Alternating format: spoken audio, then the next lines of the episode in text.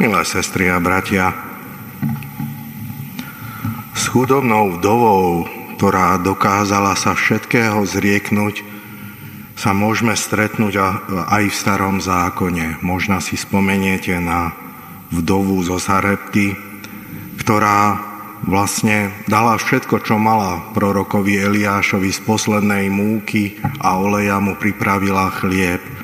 A Boh ju prostredníctvom Eliáša odmenil tak, že jej už do, do obdobia, kedy začalo pršať, nikdy nechýbala múka ani olej. Doslova taký rozprávkový príbeh. Ten dnešný príbeh, čo sme počuli o tej vdove, ktorá, ktorá dala celé svoje živobytie, je otvorený tento príbeh. Nevieme, ako tá vdova dopadla, ale Skôr evangelista Marek nás chce upozorniť na tú odovzdanosť Bohu.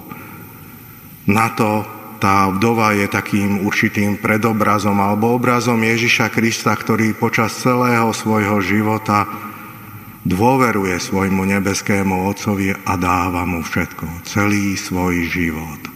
V tom čase, keď pán Ježiš žil a tento príbeh sa odohral v tom chráme, Ľudia, keď nosili svoje milodary, bolo to troška inak, nie troška, ale bolo to inak ako v dnešnej dobe, kedy hádžeme do zvončeka peniaze a nikto nevie, koľko tam dávame alebo čo tam dáme, čo vhádžem hádzujeme do toho zvončeka.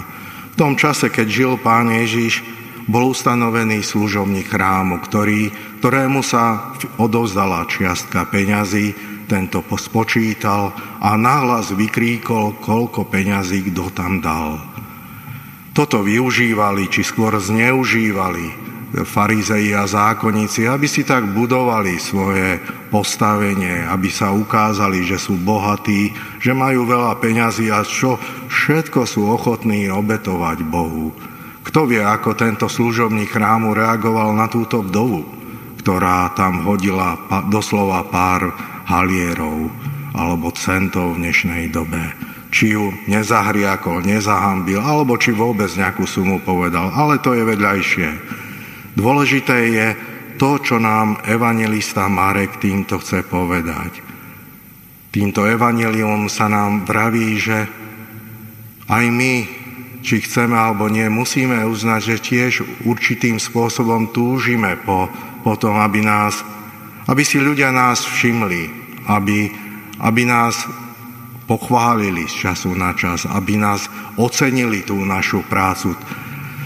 Ale Pán Ježiš chce, aby, aby túto, toto ocenenie nás, nás prichádzalo od Boha, aby sme sa naučili oslobodzovať sa od toho nezdravého sebovedomia, ktoré každý z nás má a aby sme sa naučili takej slobode, že robíme všetko, čo tu konáme na svete, robíme z lásky k Bohu a, lásky, a z lásky k blížnemu.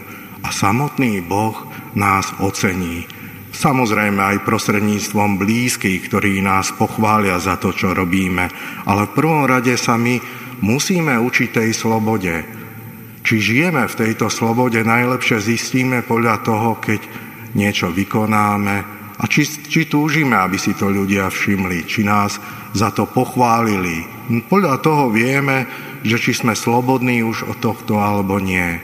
Často, keď niečo veľkého alebo aj malého vykonáme, napríklad v rodine, túžime napríklad deti, že aby rodičia ich pochválili. Je to dobré, ale snažme sa v prvom rade žiť v slobode, oslobodzovať sa od toho, aby sme aby sme si vyžadovali pochvalu alebo ocenenie za to, čo konáme v tomto svete. Toto je naše poslanie a toto dokážeme jedine s Kristovým duchom, s duchom pokory, tak ako to robil Pán Ježiš. Preto Sestri a bratia, získávajme túto pôvodnú dôstojnosť človeka, ktorý je slobodný.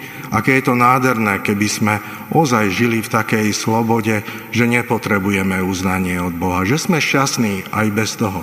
To je úžasná sloboda Božích detí a k tomu sme pozvaní. Takže prosme aj dnes panu Máriu, aj svätého Bonifáca, aby za nás orodovali, aby sme mali pokorné srdce a rásli v slobode Božích detí a tým naplňali poslanie, ktoré nám tu Boh zveril. Amen.